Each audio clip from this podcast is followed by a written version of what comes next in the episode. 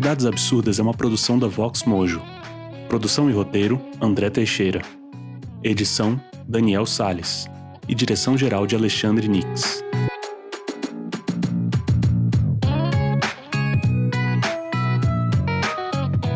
Boas-vindas ao Verdades Absurdas, o melhor game show de comédia do Brasil. Hoje, em um episódio que resgata os anos platinados da lúdica juventude, reconectando nossos ouvintes e participantes com seu eu infanto. Aqui, comediantes e figuraças disputam um pique-esconde com a verdade, um verdadeiro cabo de guerra mental para diferenciar a realidade dos absurdos inventados. E as regras são explicadas muito rapidamente para que ninguém entenda muito bem. E quem sai vencedor disso tudo é você, querido ouvinte. Eu sou Caio Teixeira e queria apresentar os nossos participantes que na infância enfrentaram perigos como a bala soft, boneco do fofão com punhal e felizmente sobreviveram para participar desse episódio. Um verdadeiro artista é aquele que não deixa a sua criança interior crescer. E é assim que joga o capitão do time Pedro Cohen, que é comediante, produtor, roteirista e atualmente supervisiona casais durante DR. Ô Pedro, é possível ter uma overdose de DR? Cara, é, é, qualquer DR é uma pequena overdose que você tá tendo ali do seu relacionamento, né, cara? Uhum, uhum. Então, se você tá tendo uma DR, você já tem que procurar um médico urgente. Você pode engolir a sua língua. Eu acho que é isso que acontece com uma overdose, não é? talvez, talvez seja. Completando a dupla, temos hoje a presença de Andrei Fernandes. Formado em design gráfico, descobriu-se na literatura, por onde vaga entre demônios e bruxas. Andrei é autor e host do podcast Mundo Freak Confidencial. Ô Andrei, coincidentemente você é aluno do curso de sketch de comédia, de comédia do Nix. Uh, ele tá te traumatizando muito? Olha, eu vou dizer que eu fiquei muito feliz com o convite do programa de hoje, porque eu já tô me considerando como comediante, né? então, é, eu estou sendo educado para traumatizar outras pessoas pelo Nix. Então, é uma passada de bastão. No caso, muito gostosa. Perfeito. E capitaneando a dupla adversária, temos de novo a participação de Ulisses Matos, que é comediante, roteirista e um dos três elementos da Caverna do Caruso. Ulisses Matos se considera um nômade digital às vezes trabalha no quarto, responde e-mail na cozinha e até escuta áudios no banheiro. Ô, Ulisses, qual talento doméstico você tem desenvolvido mais nessa quarentena? Lavar louça. Eu tenho métodos agora para lavar. Onde é que eu? Ah, me ensina, pra... por favor, me ensina. Ah, você tem que lavar primeiro os copos e depois os talheres. E aí você põe para secar. Pra você coloca dentro o, o eu ponho dentro, põe dentro. E para lavar, você já lava o talher dentro do copo, que aí você já lava o copo e o talher ao mesmo tempo, uh -huh, e põe para secar. E aí você tem um espaço depois ali embaixo para deixar secando a caneca. Depois você começa a lavar prato, tudo, você quer que você já pode depois liberar as canecas, pendurar em outro lugar e começar a botar as coisas embaixo. Perfeito. Eu vou usar hoje essa técnica. E completando a dupla, temos Vitor Brant. Um, como roteirista, trabalhou em diversas séries e animações. É diretor e roteirista do filme Cabras da Peste, sucesso na Netflix. Ele também participou como palestrante no curso de formatação de roteiro. E, Vitão, qual estrela brilha mais? Falcão ou Matheus Nastergaile? Cara, Matheus, grande ator, mas vou ter que falar do Falcão, né? Falcão. cara, o Falcão é, é uma pessoa que quem conhece ele é impressionante. É a pessoa que é impossível você não gostar dele. Ele gosta de todo mundo, ele envolve todo mundo, é impossível estar no mesmo ambiente com ele e você fala, caralho, tive o melhor momento da minha vida agora, estive com o Falcão. então, simultaneamente dá para falar que Matheus Astregalho faz você odiar ele, rapidinho, é isso? É, não, né, se você quiser botar nesses termos, mas não, imagina. Matheus é incrível, cara. Matheus é incrível. Foi um doce no filme. Fiquei muito surpreso até dele topar ter feito filme. Sou muito grato e, cara, foi muito massa. Maneiro. E vamos começar a nossa competição com a etapa Verdades Absurdas. Um competidor de cada dupla lê um texto com cinco verdades e a outra dupla deve interromper a leitura ao detectarem uma delas para ganharem um ponto. Mas se o fato apontado for falso, eles perdem um ponto e cada verdade que não for detectada dá um ponto para a dupla de quem lê o texto. E atenção, as verdades sempre estão contidas em uma frase inteira, ok, Pedro? Inteira. Ou podem estar como um exemplo em uma lista de itens variados. A pontuação positiva máxima nessa etapa é de 5 pontos e a pontuação negativa é quase infinita e mais provável de ser conseguida. Começamos com a dupla de Pedro e Andrei, que traz fatos cult em uma homenagem à literatura brasileira em um texto sobre Lobato e o sítio do Pica-Pau Amarelo. Pode ler, Andrei? Vamos lá! Marmelada de banana, bananada de goiaba, goiabada de marmelo. É a única forma que vocês vão ter de me escutar cantando alguma coisa em algum podcast na, na eternidade. Mas esse era o grito do vendedor de doces ouvido por Monteiro Lobato em sua infância. Esse grito, décadas depois, inspiraria Gilberto Gil a compor a música tema de O Sítio do Pica-Pau Amarelo. De tanto cantar sobre justaposição de elementos alimentícios, Gil acabou por traumatizar uma de suas filhas, que fez disso uma carreira na TV a cabo. Lobato cresceu pobre e foi visto várias vezes comendo insetos para não passar fome. O fato é que Lobato amava comer formigas. Sua mãe dizia que formiga fazia bem para a vista. Ele gostava tanto de formiga que escreveu um conto inteiro em que ele mesmo. Eu, eu, eu acredito que Monteiro Lobato adorava comer formigas, cara. Aê! Pô, farofa, farofa de formiga, cara. Tem muita gente que curte. E criança tem dessas de comer umas paradas estranhas. Todo mundo tem uma história de que comia parada estranha. Eu, eu, por exemplo, eu sempre fui muito viciado em banana com ketchup. Ah, Até hoje como. Nossa, cara. É, boto um- uma banana no Caramba, prato, cara. coloco ketchup em cima. Hoje em dia eu dei uma, uma evoluída nesse conceito e boto a sriracha. Então, eu como banana com sriracha, fica uma delícia, fica Cara, dica e aí você é pai, Vitão, pelo amor de Deus, cara. Fica a Bom, dica aí da que- pizza. Fica a dica da pizza com- de banana com ketchup. Então, Exato. entre, entre as muitas coisas que o Léo Stronda costumava tentar comer lá na fazenda, uma delas é a formiga. Ele ficava catando. Ele e o filho Ele tentava, do, ele não do- conseguia? É, porque a gente tinha que proibir ele de Isso. botar as coisas na boca, era tipo uma criança. É que. que- Porra, era um dos meus trabalhos, era evitar esse cara comer um prego uma hora, tá ligado? Esse Tipo, foi e aí, a língua, cara, né? Ele passava o dia, o dia ele passou, tipo, sei lá, não sei quantas horas catando formiga e botando num pote pra fazer farofa. E ele botava as formigas vivas, elas saíam andando, cara. Porra, era um bagulho muito caótico, cara. E ele ficava tentando juntar.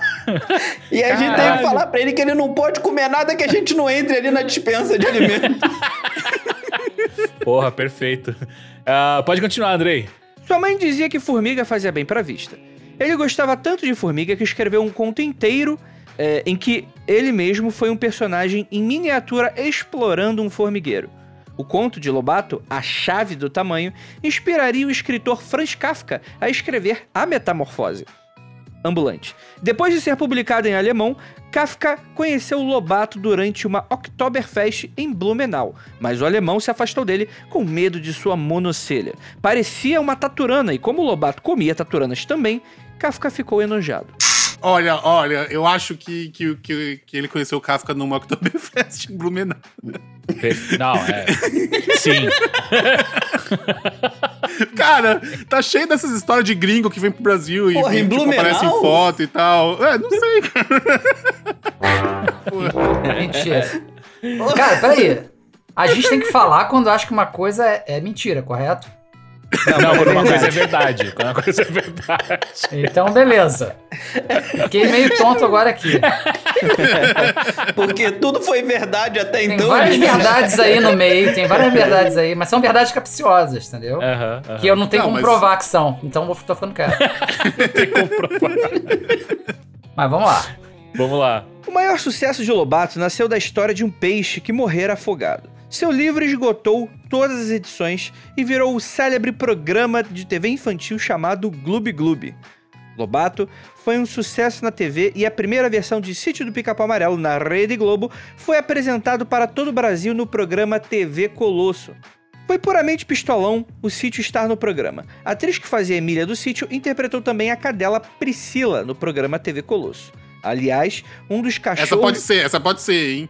Ulisses, o que você acha? Que a atriz que, que fazia a não. Emília, ma- em, alguma edição antiga, fez também a Priscila na TV Colosso. Acho Eu que acho não. que essa. A Priscila, a a Emília era muito pequenininha, sempre foram pequenas. Inclusive tem uma Playboy com uma delas. Quê? E ela, e ela não teria corpo pra ser. Rapaz, Mas, mas, mas assim, o- você também não sabe Colosso. quantas pessoas estão inseridas dentro da Priscila. É verdade. Porque pode ser, podem ser duas atrizes, por exemplo, ou um, um ator Não, menorzinho pelo com uma atriz. são três. Ma- Alguém vai mas apertar é- um botão ou não vai? Cara, eu acho que é verdade. Eu acho que é verdade. eu acho que a atriz que fez Emília fez a Priscila na TV Colosso. Ah, As Aliás, um dos cachorros da TV Colosso era um pastor alemão que se chamava Goebbels Lobato. Pouca gente sabe, mas o sítio do Pica-Pau Amarelo realmente existe e fica na cidade de Tremembé. Outra curiosidade é que Monteiro Lobato nasceu. Realmente existe e fica na cidade de Tremembé, o sítio do Capão Amarelo.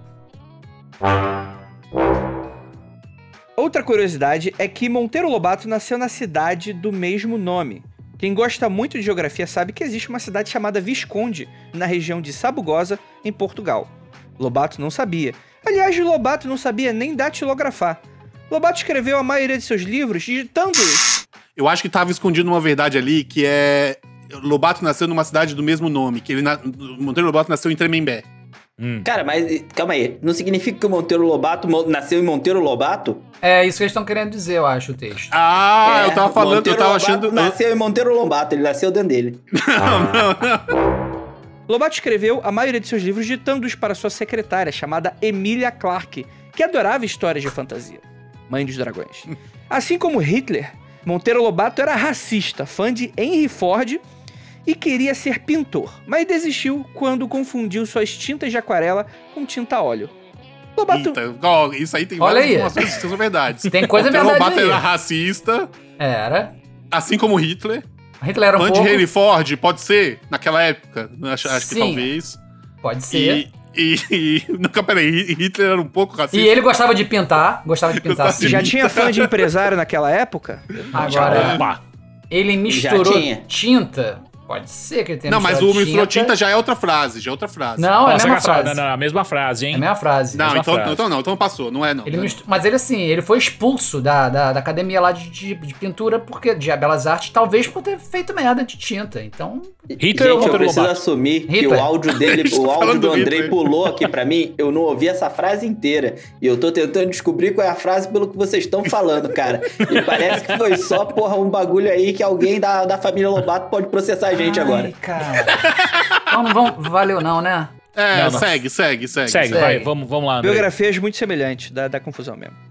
Lobato um dia tentou pintar a parede do sítio do Pica-Pau Amarelo de verde, mas o seu pai, José Bento, o impediu. Monteiro Lobato era daltônico e confundia... Apertei. Peraí, peraí, peraí. Verdade. Pintou a padeira de verde seu pai, José. Mas aí, eu tô- agora que eu me toquei aqui, o sítio não podia ser amarelo. O pica-pau que era. É, então. É, acho que era verdade isso aí. Ah, Era mentira. eu não vou apertar mais não, Ulisses. Fica a seu cargo o resto, Parei. tá? Eu, Parei. eu acho que. Eu, eu, eu, eu já não sei mais o que. Eu tô achando que agora o melhor É, é, a gente não acertar mais nada, é fazer ba- grandes observações. Ó, o É, pegando o celular e jogando longe. Eu não vou mais usar isso aqui, não. Monteiro Lobato era daltônico e confundia duas ou três cores. Putz, aí, aí tá vendo, cara? Todo Não mundo se pode ser aguenta, não se aguenta. Mas eu acho que um cara daltônico jamais ia fazer uma coisa chamada sítio pica-pau amarelo. Ele ia ficar muito inseguro. Cara, eu- mas é também justamente a coisa que fascina ele, entendeu? A Ai, coisa meu que ele não Deus. pode ter, entendeu? É uma coisa que ele não pode ter. Ele não pode ter amarelo. Profundo, profundo. É, é, é. Não, o, o, é, Ulisses, ó, vou deixar na sua Vamos mão. não, vamos não, vamos não, vamos não. Tá bom. não. Então Eu segue, André. vai ser, mas vamos lá. Mas se bem que ele era racista, ele não podia ser daltônico. Sacou? José Bento Renato Lobato era um grande artista da família e foi ele quem escreveu todos os volumes de O Sítio do Pica-Pau Amarelo, beneficiando o seu filho Edgar. Edgar Lobato, aos 17 anos, mudou seu nome para Monteiro Lobato, para que esse soasse mais antigo e ele parecesse mais velho ao assinar as suas cartas. Há quem diga, no entanto, que seu nome artístico foi inspirado pela cidade de Monteiro Lobato, em São Paulo. A verdade é que foi uma homenagem à atriz Flávia Monteiro, de Chiquititas e Kubanacan. Incrivelmente, a atriz Flávia Monteiro já interpretou Narizinho em uma peça de teatro no Caribe, toda vestida de azul. Coincidência? Acho que não. Já o Hum, Essa tem personagem. cara de ser. É, é. Aí. Você apertou, Ulisses? Apertei. Boa, apertei. cara. Boa. Qual é a verdade? Essa. Não, eu preciso que você fale em voz alta. Você quer que eu Você fale? Você quer que eu fale o que eu apertei? Sim, É- é sim. porque eu acredito que ela realmente tenha feito uma peça de teatro no Caribe, interpretando o Narizinho. Perfeito. Eu acho e que, e que é mentira. É. Já o personagem Visconde de Sabugosa, nos livros, tinha uma roupa de milho verde e vermelho, porque, segundo Lobato, era pra ver de perto e ver melhor. Então acabou o texto. Maravilhoso. Acabou o seu A texto. gente, a gente Nossa, acertou uma só? A gente acertou uma Pri- só. Ó, vocês pegaram só uma verdade, que foi a primeira, que é o que pouca gente sabe, é que Monteiro Lobato amava comer formiga. A formiga aparece no cardápio rural de várias regiões do sudeste do Brasil, e uma delas é a Içá, uma formiga com gosto de amendoim. Monteiro Lobato era fã declarado de Içá. Verdades que passaram. O maior sucesso de Lobato na literatura infantil nasceu da história de um peixe que morrera afogado. O sítio Pica-Pau Amarelo foi criado a partir do conto A Menina do Narizinho Arrebitado, que foi criado a partir de a história do peixinho que morreu afogado. Outra verdade que passou é Lobato foi um sucesso na TV e a primeira versão televisiva do sítio do Pica-Pau Amarelo, na Rede Globo, foi apresentada para todo o Brasil no programa TV Colosso. Sim, a versão original do sítio na, na Globo foi reprisada na TV Colosso. E, coincidentemente, a atriz que interpretava a cachorra Priscila também interpretava a vilã Cuca nessa versão oitentista. Outra verdade é, assim como Hitler, Monteiro Lobato era Aí. racista, fã de, Harry- de Henry Ford e queria ser pintor, mas desistiu quando confundiu suas tintas de aquarela com tinta em A óleo. gente não. não, é, não, não- a gente não sinalizou essa, não? É, essa, não, essa aí eu já. Não. A gente discutiu, mas não foi, cara. Exato. Eu já tava, eu já tava sem fé. Tá certo. Se eu tivesse com um pouco de fé ainda, eu tinha insistido, mas eu já tava sem Pois fé. é. Ó, em suas próprias palavras, nas, pró- nas palavras do próprio Monteiro Lobato, um imbecil que não distingue aquarela de óleo não pode ser pintor. E a última verdade que passou é José Bento Renato Lobato era o grande artista da família e foi ele que escreveu todos os volumes de O Sítio do Pica-Pau Amarelo, beneficiando seu filho Edgar. Sim, José Bento Renato Monteiro Lobato era o nome inteiro do autor que teve realmente um filho chamado Edgar, que foi beneficiado pela, dobra, pe- pela obra do pai com royalties.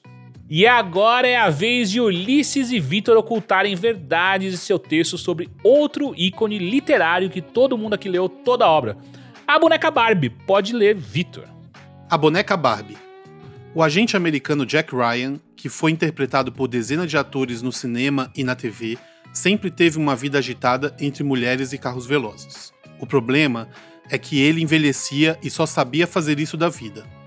Antes de se aposentar, ele teve o coração fisgado pela morena Ruth Barbara Handler, a dona da companhia Mattel. Jack se apaixonou por ela, mas foi em vão. Ruth se casou com o cantor Kenny Rogers, que escreveu uma canção que inspiraria a criação do boneco Ken. Cara, não falou da Barbie ainda, gente. Só falou do Jack aí. Pô, eu acho que esse Jack nem existe. Jack se focou então nos carros e nas mulheres, mas Ruth teve pena dele e ajudaria o amigo. Jack Ryan era um bêbado antes de ter sua vida alterada completamente pela empresa Mattel. Jack Ryan largou a defesa americana. É, Eu tô fazendo sinais. Eu, eu- eu acho Ah, que ele era um bêbado antes de ter sua vida mudada pela empresa Mattel. eu acho que esse cara não existe, Andrei. O Jack Ryan é o personagem do filme. Perfeito. Eu acho que ele não existe de verdade. Não deve existir um Jack Ryan de verdade. Nenhum. Exato. Jack Ryan largou a defesa americana e saiu do Pentágono ao ser contratado por Ruth para criar a Barbie e o Hot Wheels. Carros, mulheres atraentes. Ah, não, cara, eu acredito que esse maluco aí saiu do Pentágono pra criar a Barbie e o Hot Wheels. O Jack Ryan Você acabou saiu de falar que Jack. Ryan não existe. Mas pode ser um cara que simplesmente saiu do Pentágono porque recebeu uma oferta melhor pra criar bonecos e ele falou, porra, a vida é muito mais fácil. Olha aí, rapaz. Ele criou Hot Wheels também, cara? Ô, o cara veio do Pentágono, ele cria o que ele quiser.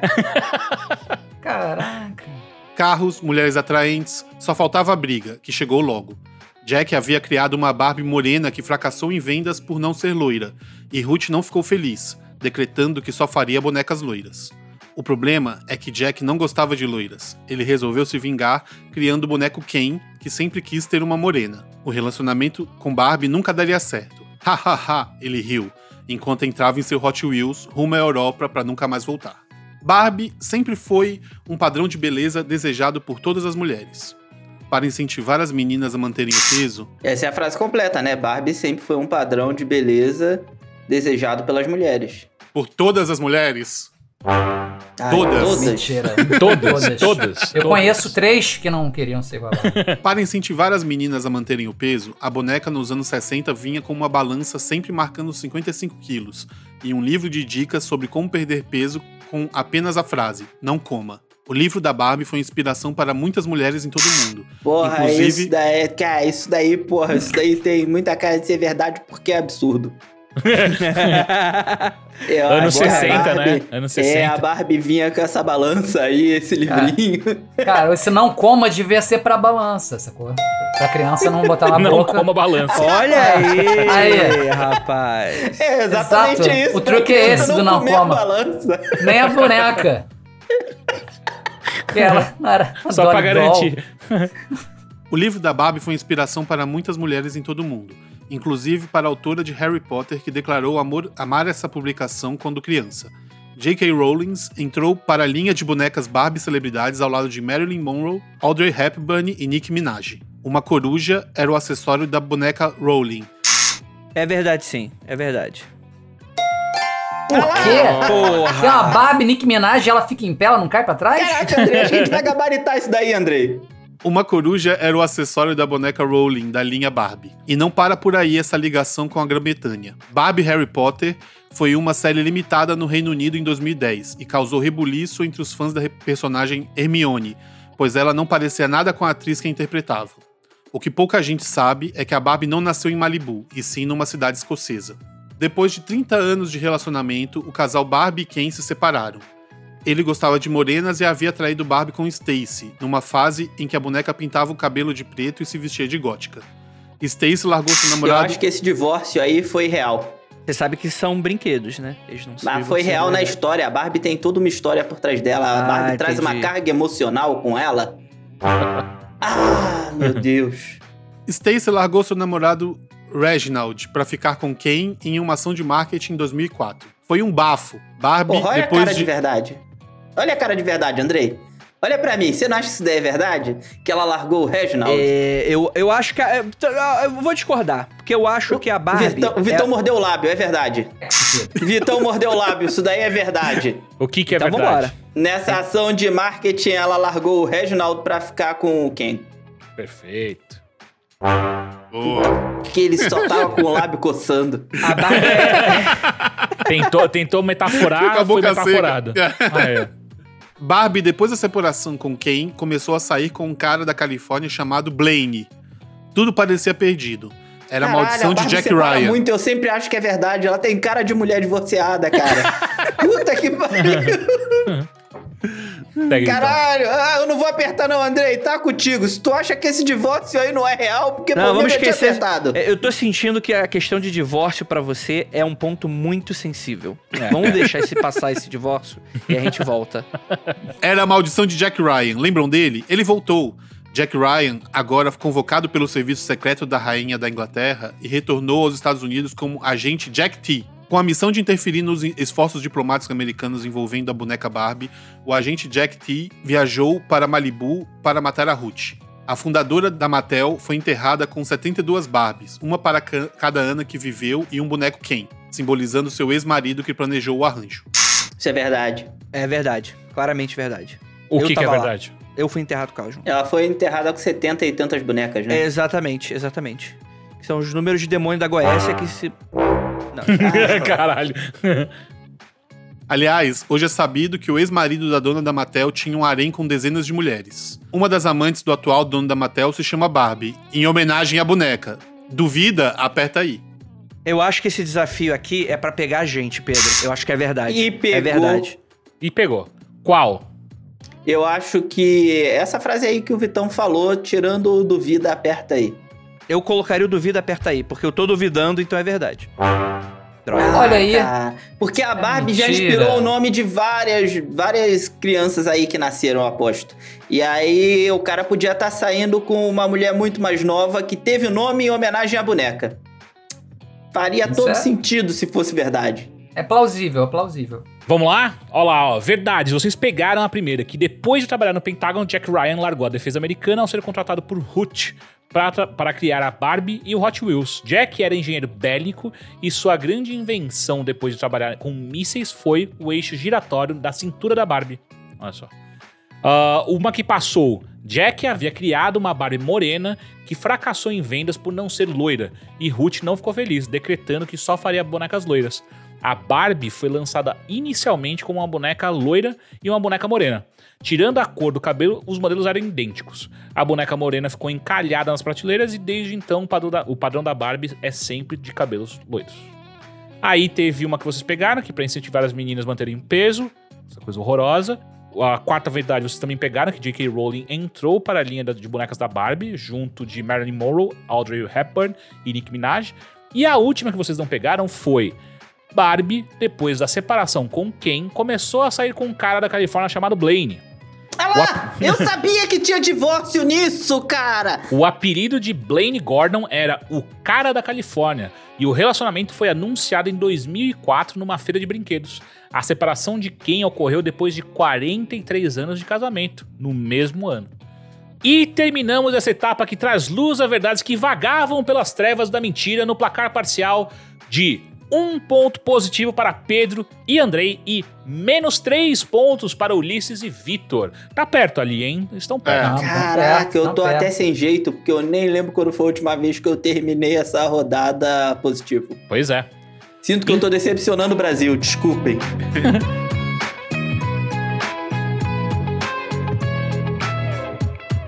Então vamos lá, é a vez agora de Ulisses Matos e Vitor Brant tentarem adivinhar o significado de uma palavra um pouco fora de uso da nossa língua portuguesa. É a hora do dicional surreal brasileiro. A palavra, a primeira palavra é bambaré. Pedro, o que é bambaré? Bambaré, do francês antigo, bambarete. Bambarré, bambarré. Vamos ler certo, vai, Bamba, bambarré. bambarrete. É. eu não Bambarré. sei falar francês, então eu só tento. Só sabe falar o francês moderno, né? O francês moderno. o antigo não. é, eu só sei, eu só sei, eu só sei o, o atual. É uma arma de arremesso em forma de aro feito de ferro com uma aresta exterior aguçada. Vocês conseguiram imaginar isso na cabeça? Eu não consegui, eu só li. Vamos lá, Andrei Fernandes, o que é bambaré? Confusão de vozes, algazarra, desordem ruidosa. Ambas as definições foram dadas pela dupla adversária e agora é minha vez de complicar as chances com a minha definição e eu digo que bambaré é desbaste do terreno que circunda plantações. E agora, qual desses significados verdadeiramente descreve a palavra bambaré? Eu queria ajudar o outro grupo descrevendo bem o que, que é a arma aqui, porque ela é uma arma de arremesso Uhum, em forma de um aro. O aro é de ferro uhum. e aí ela vem com uma aresta exterior aguçada, com uma aresta que é de arremessar. É meio que isso que eu entendi. Eu queria muito ajudar vocês, porque com essa imagem na cabeça, aí vocês vão chegar mais fácil. Lembrando as regras, vocês podem pedir uma dica para cada uma das possíveis denominações da palavra bambaré e cada uma dessas dicas é uma aposta. Vocês, se vocês acertarem após pedirem as dicas, vocês vão ganhar pontos bônus para cada dica pedida. Se vocês errarem, vocês vão perder esses pontos, ok? Então vocês podem pedir uma dica para cada uma das palavras, para nenhuma chutar. Com vocês agora, Vitão e Ulisses. O, Ulisses, eu tô com um problema aqui, cara, porque eu acho que não é nenhuma. Tem como Olha não ser aí. nenhuma. Perfeito. É, Você é, nunca não ouviu sei. falar é, em bambarrete? É, Existe essa opção? Não, né? Não. cara, eu, eu Ok. vou dizer uma coisa aqui, Ulisses. Assim, eu acho que não é a do Andrei. Eu acho que não é a coisa da confusão. Porque o que eu, tô, eu, eu tenho na lógica de que, tipo, se fosse uma. uma- essas palavras, assim, tipo, de é, confusão. Você que é. Que é, é, é, já, já foi roteirista do Zorra durante muitos anos, você sabe, essas palavras que, que são de confusão, a gente já ouviu aí sendo usado em programa de comédia, sabe? Sim. Já teria, já teria passado pelos nossos ouvidos em alguma coisa. Tipo, Bambaré, já teria um programa de TV dos anos 70, sabe? Com, com o Miele, Bambaré. Caralho. Bambaré Saquei. Globo, né? E a gente nunca ter ouvido essa palavra, eu Mas acho nem que. em é- francês? Não, mas então, Pedro, eu tô chegando Cara, no ponto de que eu acho que é a, A sua. arma- o que? Eu acho que a arma que não pode ser. Essa arma eu não consegui imaginar um francês usando, entendeu? Vamos pedir a dica, cara. A gente tá perdendo muita coisa. A da plantação, a da arma Da, ou a da. da plantação? A da plantação. O que você acha? Vamos lá. Vamos Então vamos lá, a dica da plantação é um aprofundamento. Também chamada de atalhada, a principal função do bambaré é evitar a propagação de incêndios. Cara, foi- eu- tá, tá ficando bonito na minha mente isso aí. É, é isso aí, é isso aí, Ulisses. Pô, Já É fechou. aí. Fechamos nessa. É É isso, essa. é isso. É Perfeito, essa. então escolheram a minha. E a resposta correta é do Andrei. Ah, Bambaré, confusão de voz, algazarra, desordem ruidosa. falhei, falhei. Pensei demais. Pensei demais, Pensou atrapalhei a demais. dupla. Você pensou demais, sentiu de menos, Vitão. A gente tem que fazer esse programa. O Bambaré. Bambaré. O Bambaré do, do, do, do Brasil. Já Exato. tô aqui fazendo o documentinho pra mandar pro pitching lá. Aí.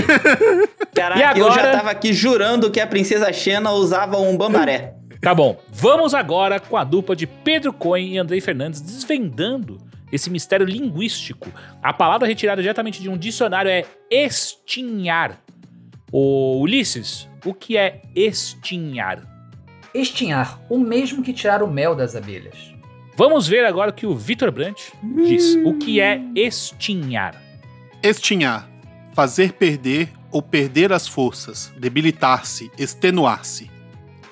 Essa daí parece muito real pra ser verdade. E eu digo que estinhar é o mesmo que técnica para a produção da liga metálica de bronze. E aí, qual é? Andrei e Pedro. Estinhar parece muito o, o, o você fazendo o a ordenha da abelha. Me- Me Hum. pegou um pouquinho, tipo, parece. Você tá ali no mamazinho assim da abelhinha. Pequenininha assim. Ah, Inclusive, é. eu descobri esses dias que o mel, a abelha, ela vomita o mel, né? Sim. é, ela é come um o cuspe. pólen e a gente, então Uhum. é um vômito ali É um Uhum. que a vômito. gente tá Exato. comendo. Cara, eu fiquei horrorizado. Acho que eu nunca mais vou comer mel. Mas eu. eu Andrei, você já trabalhou com bronze? Cara, porra, muita coincidência você ter mencionado isso. Não, não, não, não nem sei o que, que é. Então, cara, eu acredito que estinhar pode vir do bronze também. Tem cara, eu só não tô acreditando na do Vitão. Porque a do Vitão, assim, é, é muito óbvia, sabe? Uhum. Tipo, eu não sei. Parece tão real que eu quero acreditar que né? o roteiro. É, o roteirista não colocou isso. Eu acredito no roteiro. Sem dica, com dica. Vamos- não, a dicas, gente vai ter que a gente vai precisar pedir dica. O que, que você acha? A gente vai na abelha ou no bronze? Eu tô muito curioso com o bronze. Vamos pro bronze, vamos pro bronze, vamos, Vamos pro pro bronze. bronze. E a dica é um aprofundamento, hein? O bronze é formado pela liga entre estanho e cobre, devido à capacidade de endurecimento do cobre pelo estanho. O processo de endurecimento do cobre é chamado de estinhar. Cara, eu acho que é a do Caio. Tipo assim, tem a, tem a medalha de ouro, medalha de prata, você encontra na natureza. Mas o bronze você encontra na natureza? Eu acho que você encontra o bronze na natureza justamente pela lógica das medalhas, cara. É, quer dizer que não existe o elemento bronze. Mas se a gente tá tão certo assim, por que a gente não pede todas as dicas, hein?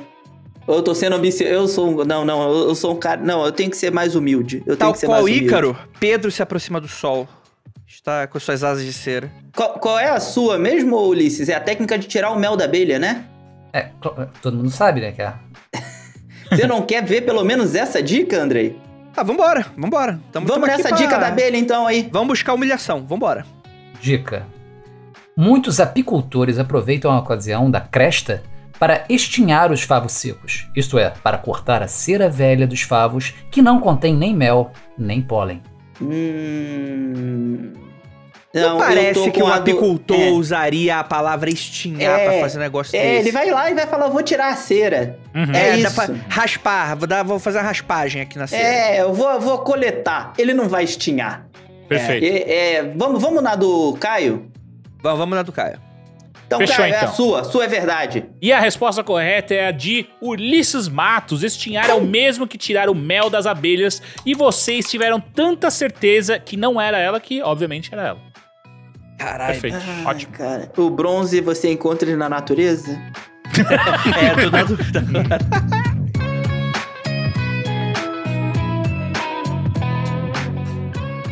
E chegamos ao final do dicionário surreal brasileiro no placar parcial de ó, menos um ponto para Pedro e Andrei e menos quatro pontos para Ulisses e Vitor.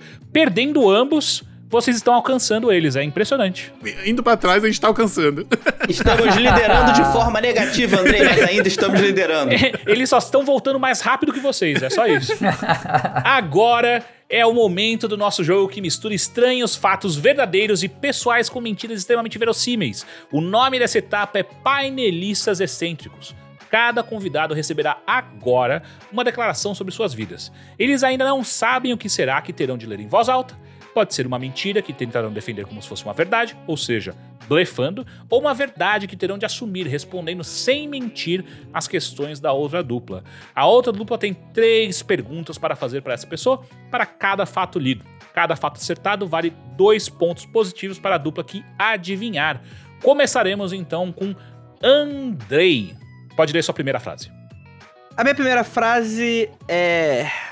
Por causa de uma pegadinha, esfaqueei o meu irmão. Perfeito. Três perguntas, Vitão e Ulisses. Caralho, você não leva a brincadeira muito na boa, né, cara? Hum. Eu acho que. Eu acho que pode ser verdade, sabia, Ulisses? Isso aí. Sabe por quê? Porque eu já fiz uma coisa parecida. Caralho, Vitão. Eu lembro que eu aprendi na escola. Olha, isso aí eu aprendi na escola com uma professora. E professora- a professora de ok, informática. A professora de informática. Eu não, sei, eu, eu, tenho, eu, eu não sei por que, que ela ensinou isso, mas ela ensinou um negócio que era o seguinte: você pegava um sabonete, colocava Ah. embaixo da camiseta, enfiava uma Ah. faca no sabonete. E, Ah. e- e- e aí ficava parecendo como se tivesse a faca enfiada no seu peito, assim, sabe? Você tá de sacanagem Eu que a fiz professora... isso, eu fiz isso, coloquei a- o sabonete, a faca, botei um ketchup, chamei meu irmão e falei: é, Arthur, chama a Luísa lá, corre lá e fala: Luísa, vem cá rápido. Aí meu irmão tinha, É. tipo, era criança ainda, foi correndo e falou: Luísa, Luísa, o Vitor tá no quarto. E eu tava no ca- na cama deitado, estirado, Ah. assim, com a faca no peito, e ela deu um grito. E foi isso, foi uma pegadinha que eu fiz com eles. Ótimo, e ela morreu do Caraca. coração na sequência. Não, tá é tudo isso. bem, tá tudo bem, mas tipo, Você foi, foi realmente divertido. gosta de botar ketchup nas coisas mesmo, né? Então, vamos lá, três perguntas. É, envolve um sabonete essa, essa pegadinha? Não. Caralho, mas ele pode ter trocado sabonete por qualquer outra coisa, Vitor. Fala agora, envolve uma barra de silicone? Mais duas perguntas, hein? Uma liga de bronze? É, você, você esfaqueou. é, a pegadinha envolvia a faca ou a faca foi uma consequência da pegadinha? Envolvi a faca. Última pergunta. É, é, isso foi uma pegadinha que você assistiu na TV? Não. Não. Acabou as perguntas, vamos pra segunda É, frase, depois a gente vai chutar. Tá. Segunda frase, Andrei. Faço parte de uma sociedade esotérica com Jorge Versilo. Três perguntas. Putz, nem precisa. Essa sociedade esotérica é um grupo de WhatsApp? Envolve grupo de WhatsApp, mas não é proveniente dele. Aí, então. Aí já ficou com cara de verdade. Duas perguntas, E já gente. ficou. É. Esse grupo de WhatsApp, ele se originou. é, é, é, ou essa seita se originou num grupo de WhatsApp do condomínio? Não. não. Que específico. É específico. É que eu Você conheço tá essa bem? história. É que tem um cara que me vazou áudios do Jorge Versilo reclamando de coisas do, do- do condomínio dele. Isso podia ter Por crescido. favor, por favor, divide esses áudios com a Não gente. posso, cara, não posso. O Jorge Versilo não sabe disso. Última pergunta, gente. Cara, que. que ah, Quer fazer a pergunta, Ulisses? Quer fazer. Não.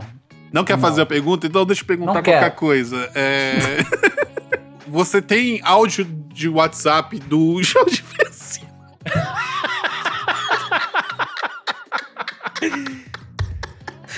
Reclamando do condomínio?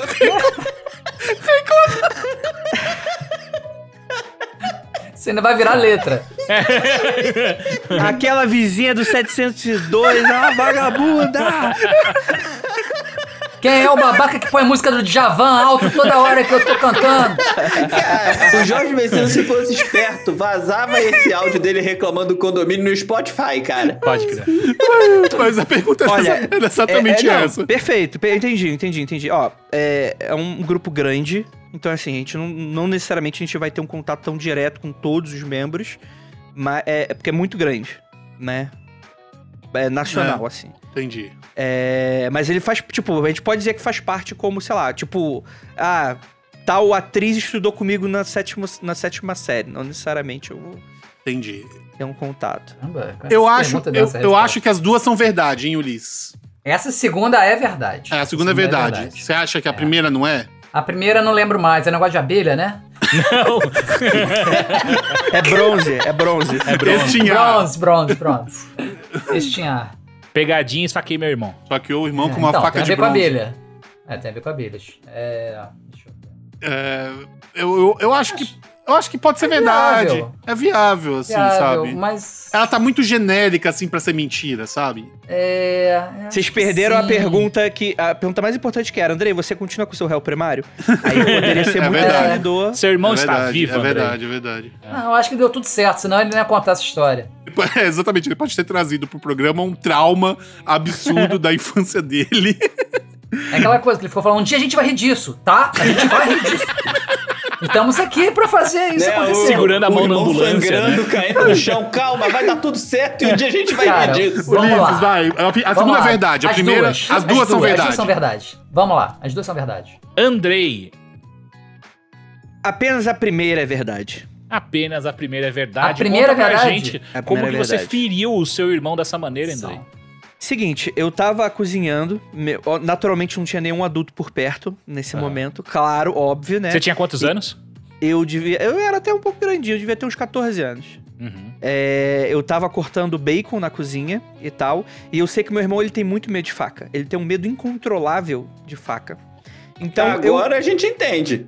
Então, é, mas antes do acontecido, no caso. Depois provavelmente se estendeu. Mas a ideia é que eu chamei ele porque eu queria conversar com ele alguma coisa.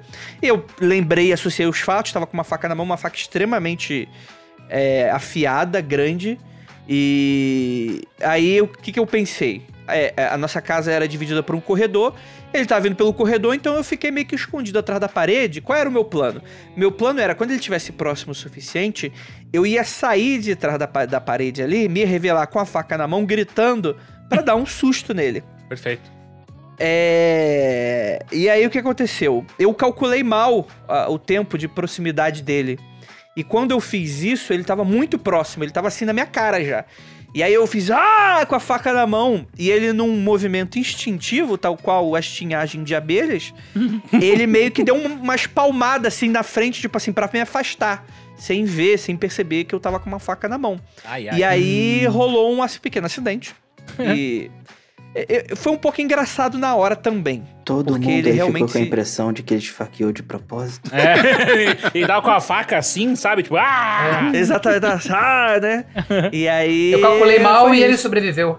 Eu calculei mal e ele sobreviveu. Perfeito. Perfeito. Não perdi meu réu primário.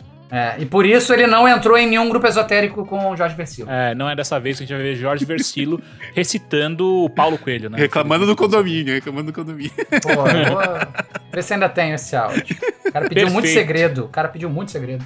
E agora é a vez de Vitor Brandt. Primeira frase. Trabalhei em um convento com o Pedro de Lara. Três perguntas, Andrei e Pedro. Trabalhou em um convento com Pedro de Lara. Onde era esse convento? Ficava ali no Ipiranga, eu acho. Eu acho. É, é porque eu sei que é na, é na zona pra lá do Ipiranga. Só que eu não sei muito bem qual era o bairro certinho, assim, sabe? Hum, Beleza. interessante. Você não achou isso Deixa- interessante, Andrei? Vou fazer uma pergunta aqui. O trabalho era tipo assistência social que você não ganhava nada ou era tipo um emprego? Era o emprego. Mas... Andrei, eu acho. Você acha que você trabalha onde, Andrei? Eu sei onde eu trabalho. Eu trabalho lá, eu vou sempre. Pedro de Lara. Pedro de Lara trabalhando num convento. Você trabalhou num convento com o Pedro de Lara, ou seja, ele estava empregado lá. Não, Pedro de Lara não estava empregado num convento.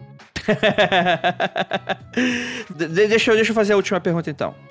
É, o Pedro, você, você trabalhava lá, ele estava lá por outro motivo ou o Pedro trabalhava de fato lá? Ele não trabalhava lá. Tá. Ah, então, pô, desmentiu a- o fato.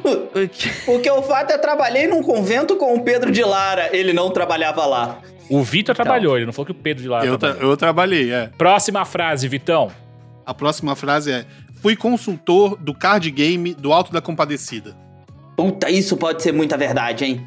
Isso pode ser verdade, hein? Não, eu não, não vou nem fazer pergunta, é verdade. Isso daí, eu, eu- é- se a gente não fizer pergunta, a gente ganha mais ponto. Tem como Não. liberar essa aí? Não. Três Cara, perguntas. O, o card game do Alto da Compadecida. Ô, como consultor, no que, que você ajudou nesse card game?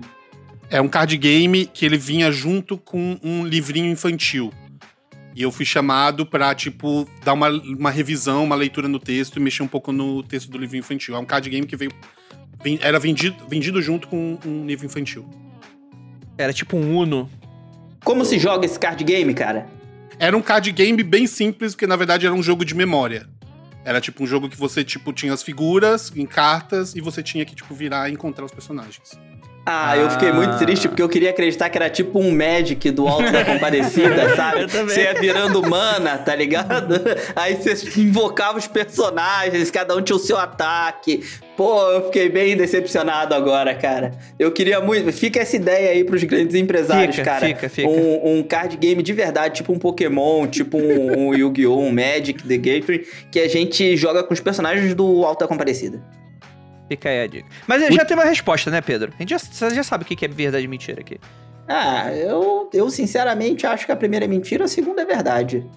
Tô, tô contigo. É, vamos jogar, quer jogar a última pergunta fora? Vamos jogar, vamos jogar pra humilhar. Eu vou jogar a última pergunta fora. Como você foi chamado pra ser consultor? Cara, quando a gente começou. Eu já sei onde ele vai fazer. É, não, quando a gente começou a fazer os- o processo do Cabras da Peste, e aí eu tava conversando com. Tipo, a gente tava já entrando em contato com o pessoal do Ceará e tal, o Hall de produção, e veio uma. Veio um- uma conhecida deles, não, é- não veio nem pelo Matheus, pra você ter uma ideia, assim, veio uma conhecida deles que, tipo, tava lançando um livro que ia ser publicado ali, tipo, Ceará, Nordeste, não sei o quê, e, tipo, pediu, ah, você pode dar uma olhada e tal, não sei o quê. Eu não tava, na, na época, não, não ia comer muito meu tempo, eu topei. Ele foi revisar o texto do jogo da memória, também é foda, né? Que, que texto tem o jogo da memória? Mas vem pareado com o livrinho, Puta tá? que pariu. Não vou pensar muito, não. Não vou pensar muito, não, porque aí eu me atrapalho. Eu acho que a primeira é, é mentira e a segunda é verdade. Se eu pensar muito, meu cérebro vai me Perfeito, sabotar. perfeito. Ele tenta me matar todo dia. Tamo junto. É isso? Ver- É mentira e isso. verdade? É isso, se o Andrei concorda comigo, ninguém tá contra a minha pessoa. Então, perfeito. Vitão, o que que é verdade e o que é mentira? A primeira é verdade, a segunda é mentira.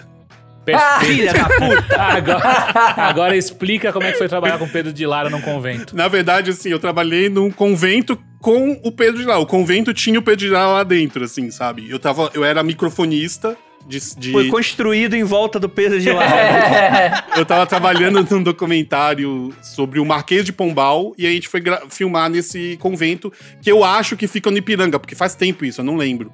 A única coisa que eu lembro foi que, tipo, a gente tava gravando e tal, não sei o quê, fazendo umas imagens externas do convento e de repente a gente foi entrar pra fazer as coisas lá dentro e eu fui entrei pra gravar, tipo, o, o som ambiente. E quando eu chego lá, o convento, o convento tá completamente vazio, exceto por uma pessoa que tá no meio do convento rezando, e era o Pedro de Lara, sozinho no convento, quieto, sentado, Caraca. olhando pra cruz, assim, sabe? Tipo, foi isso.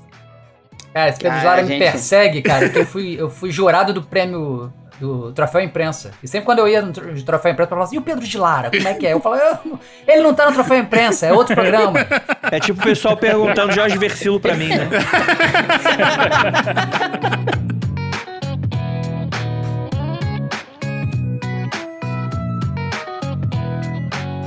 E queremos agradecer os recentes e antigos fãs que retornaram também para nos apoiar.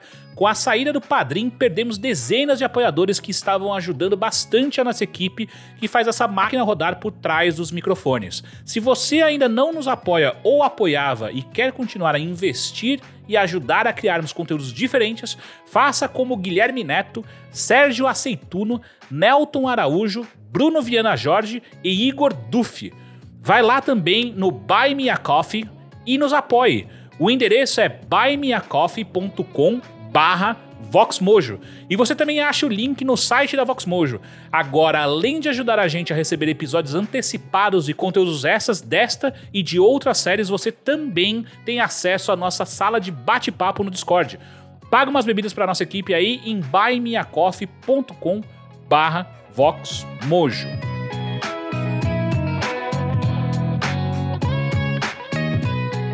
E chegamos ao fim de mais um Verdades Absurdas, com a dupla vencedora de Pedro Cohen e Andrei Fernandes com dois pontos positivos contra Ulisses e Vitão com um ponto. A diferença de um, apenas um pontinho. Acho injusto, injusto. Mas tudo bem, tem time que ganha auxiliado pela arbitragem, acontece. Acontece. Não, Não levamos o gente. troféu, mas voltamos com a dignidade intacta, então, entendeu? Bom, eu fico feliz de ter pontuado, né? No final das contas, a gente saiu com um ponto que fico surpreso é, e um pouco decepcionado de ter sido capitão de, uma- de uma, de uma equipe que eu não sabia que eu seria. e fico triste, né, por ter perdido, mas é, pontuamos, né? Isso que é importante, né, Vitor? Ah, obrigado pelo convite. Gostei muito, me diverti muito, aprendi muitas coisas novas. Estou me sen- sentindo que eu entrei aqui um homem, saí outro. E quero pedir para as pessoas ficarem aguardo aí no, no meu novo projeto, que é um jogo tipo Magic, com personagens do Alto da Compadecida. Se vocês quiserem, quiserem me, me en- entrar nessa, entra lá no meu Buy Me a Coffee também. Vai na VoxMojo direto, uma hora volta pro Vitão. Gostaria muito de agradecer essa, a- esse convite inimaginável. Sou muito fã do Ulisses, sou muito fã, do Vitor, sou muito fã do Pedro. Foi uma honra inacreditável, ainda mais ganhar de pessoas que eu sou, eu sou fã, né? Consigo agora falar que eu sou maior que os meus ídolos. Isso pra mim é o, que, é, o, é o que eu mais queria aqui. Bem, eu queria agradecer primeiramente a minha dupla, porque eu sei que é difícil ganhar comigo e isso aqui não é um jogo que se joga sozinho. A gente estava enfrentando uma dupla muito forte. Quando eu soube que eles dois iam formar uma dupla, eu confesso que eu fiquei com muito medo, mas confiei no poder das cartas. E graças a Deus estamos saindo daqui com esses três pontos. Maravilha, gente. Muito obrigado então. E esse foi mais um Verdades Absurdas. Tchau!